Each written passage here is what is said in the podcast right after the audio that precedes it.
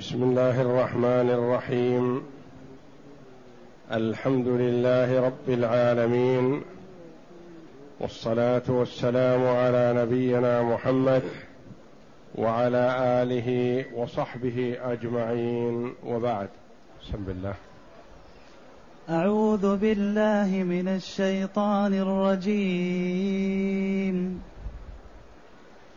أم اتخذوا من دون الله شفعاء قل أولو كانوا لا يملكون شيئا ولا يعقلون قل لله الشفاعة جميعا له ملك السماوات والأرض ثم إليه ترجعون واذا ذكر الله وحده اشمازت قلوب الذين لا يؤمنون بالاخره واذا ذكر الذين من دونه اذا هم يستبشرون هذه الآيات الكريمة من سورة الزمر. يقول الله جل وعلا أم اتخذوا من دون الله شفعاء؟ قل أولو كانوا لا يملكون شيئا ولا يعقلون. يعيب الله جل وعلا على الكفار حيث اتخذوا آلهة يعبدونهم من دون الله جل وعلا ويزعمون أن هذه الآلهة تشفع لهم عند الله. وهذه الآلهة لا تملك لهم نفعا ولا تستطيع أن تدفع عنه أن تدفع عنهم ضرا. فاتخاذها مع الله جهل وضلال لأنها اولا جمادات. لا تسمع ولا تدرك ما يقولون وحتى لو كانوا من الصالحين من الأنبياء أو الملائكة أو الرسل أو الأولياء الصالحين فإنه لا يسوغ اتخاذهم شفعاء لأن الشفاعة في الدار الآخرة تختلف عن حال الدنيا. فالشافع لا يشفع عند الله جل وعلا إلا بعد أن يأذن الله له. ثم إذا أذن الله جل وعلا له فلا يشفع إلا من رضي الله لا يشفع إلا لمن رضي الله قوله وعمله. المرء في الدنيا يأتي إلى من يريد أن يشفع عنده فيبدأ بالشفاعة مباشرة. ويثني على من يريد أن يثني عليه ويطلب ما يريد أن يطلبه للمشفوع له. أما في الدار الآخرة فالرسول صلى الله عليه وسلم أفضل الخلق وله المقام المحمود والشفاعة العظمى لا يشفع إلا بعد أن يستأذن الله جل وعلا.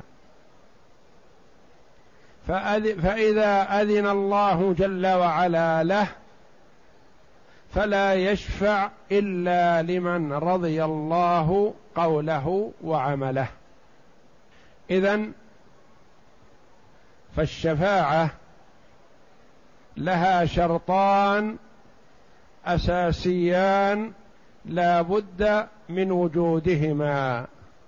الأول إذن الله جل وعلا للشافع. الثاني رضاه جل وعلا عن المشفوع له. وهذه بهذه الشروط لا يمكن أن تحصل لكافر لأن الله جل وعلا قال فلا تنفعهم شفاعة الشافعين ليس لهم حظ في الشفاعة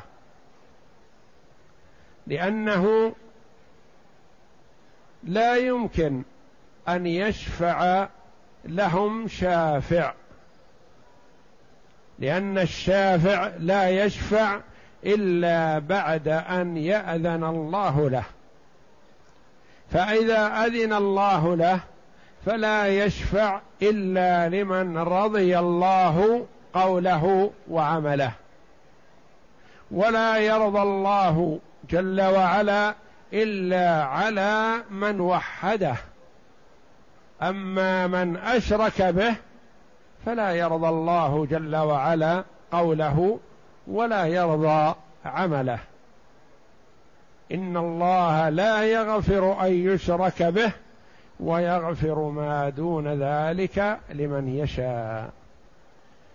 أم اتخذوا من دونه آلهة شفعاء؟ أي لأن اتخذ تنصب مفعولين. المفعول الأول مفهوم من السياق آلهة المفعول الثاني شفعاء. وأم هذه يسميها العلماء أم المنقطعة المقدرة ببل والهمزة همزة الاستفهام. بل اتخذوا من دون الله آلهة شفعاء. تشفع لهم عند الله. قل قل يا محمد أولو كانوا لا يملكون شيئا؟ أ الهمزة هذه همزة استفهام إنكار. والواو عاطفة على مقدر يقتضيه السياق كما تقدم نظائره كثير في القرآن. أيشفعون ولو كانوا لا يملكون شيئا ما يشفعون. أولو كانوا لا يملكون شيئا. ولو كانوا لها جواب محذوف. دل عليه السياق تقديره أي وإن كانوا بهذه الصفة أو بهذا العجز يعني يتخذونهم ولو كانوا بهذا الشكل أي أنهم لا يملكون شيئا. والمرء العاقل يعبد من ينفع ويضر من عبادته تجلب النفع. ومن إذا أعرض عنه ضره وإذا عبده وطلب منه كشف الضر كشفه. يعبد القادر المالك. أما غير القادر وغير المالك فلا يستحق شيئا من العبادة. قل أولو كانوا لا يملكون شيئا ولا يعقلون لأن أكثر معبوداتهم لا تعقل جمادات أو أموات. والله جل وعلا قال عنها بأنهم لا يعقلون وجاء بصفة العقلاء اسم جمع المذكر السالم وهذا للعقلاء خاصة. لأنه جل وعلا نزلهم منزلة العقلاء حيث أن من يعبدهم من يعبدهم يزعم أنهم ينفعون ويضرون وهذه صفة العاقل والحقيقة بخلاف ذلك. لما نفى جل وعلا عن هؤلاء الآلهة الشفاعة أثبتها لنفسه جل وعلا. فقال قل لله الشفاعة جميعا. اقرأ. بسم الله الرحمن الرحيم. يقول تعالى ذما للمشركين في اتخاذهم شفعاء من دون الله وهم الأصنام والأنداد التي اتخذوها من تلقاء أنفسهم بلا دليل ولا برهان. حداهم على ذلك وهي لا تملك شيئا من الأمر بل وليس لها عقل تعقل به ولا سمع تسمع به ولا بصر تبصر به بل هي جمادات أسوأ حالا من الحيوان بكثير.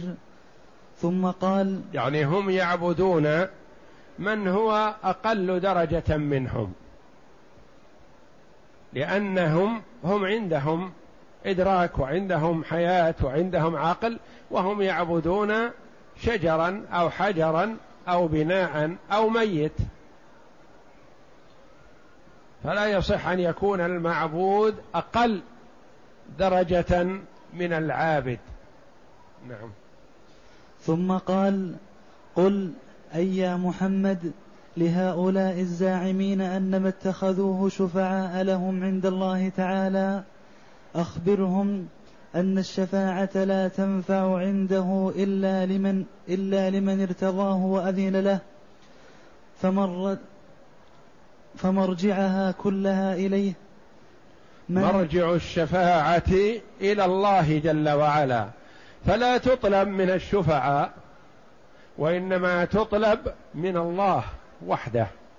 فلا يسوغ لك مثلا أن تطلب الشفاعة من النبي صلى الله عليه وسلم. وإنما تطلبها من الله فتقول اللهم شفع في نبيك محمدا صلى الله عليه وسلم. تقول اللهم شفع في أفراطي. اللهم لا تحرمني شفاعة نبينا محمد صلى الله عليه وسلم. اللهم شفع في أنبياءك ورسلك وعبادك الصالحين. تطلبها ممن يملكها ولا يسوغ لك أن تطلبها من الشافع. فالنبي صلى الله عليه وسلم يشفع لكن لا تطلب الشفاعة منه. تطلبها ممن يأذن للشافع أن يشفع فيك. لا تطلبها من أفراطك الذين هم أولادك الصغار الذين ماتوا قبل الحلم. هؤلاء يشفعون لكن لا يشفعون إلا بعد إذن الله جل وعلا. فتسأل الله جل وعلا ألا يحرمك شفاعتهم. تسأل الله جل وعلا أن يشفعهم فيك وهكذا. قل لله الشفاعة جميعا. قال جميعا منصوب على الحال لأن الشفاعة مصدر والمصدر يطلق على المفرد والمثنى والجمع. قل لله الشفاعة جميعا. لفظها الآن لفظ مفرد. فلما قال جميعا لأن كل شفاعة لا يصح أن تطلب إلا من الله وحده. قل لله الشفاعة جميعا. لما؟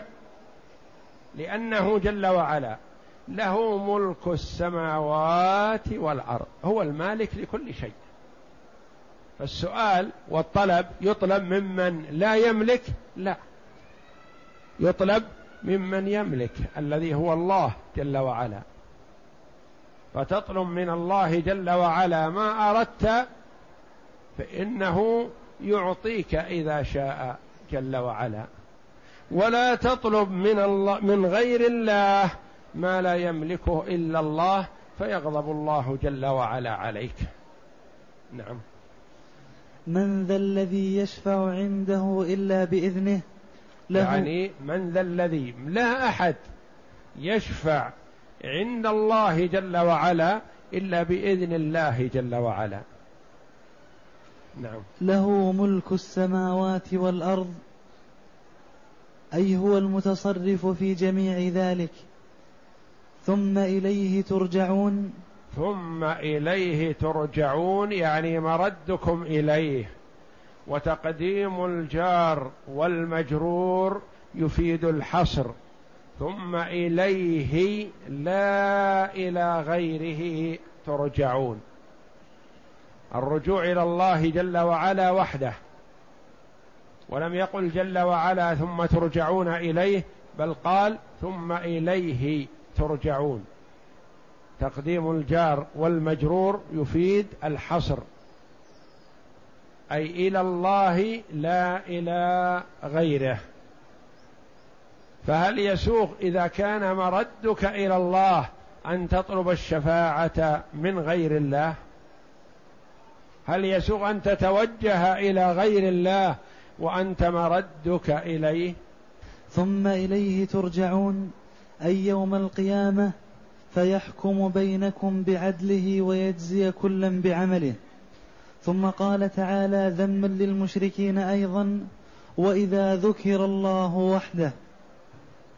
وإذا ذكر الله وحده اشمأزت قلوب الذين لا يؤمنون بالآخرة. اشمأزت انقبضت. اشمأزت نفرت. وإذا ذكر الله وحده يعني قيل لا إله إلا الله نفرت وانقبضت قلوب الذين لا يؤمنون بالآخرة. تضيق قلوبهم وتضيق صدورهم ويتألمون بذلك في قلوبهم ويظهر أثر ذلك واضحا على بشرتهم. لأنهم لا يرضون بتوحيد الله وعبادته وحده وإنما يتوجهون إلى الأصنام ويسألونها. وإذا ذكر الله وحده اشمأزت قلوب الذين لا يؤمنون بالآخرة لا يصدقون بالبعث ولا يؤمنون بالحساب ولا يؤمنون بالرجوع إلى الله جل وعلا. فهذا السبب هو الذي جعل قلوبهم تنفر من ذكر الله جل وعلا. نعم. وإذا ذكر الله وحده أي إذا قيل لا إله إلا الله وحده اشمأزت قلوب الذين لا يؤمنون بالآخرة. قال مجاهد اشمأزت انقبضت وقال السدي نفرت. وقال قتادة كفرت واستكبرت.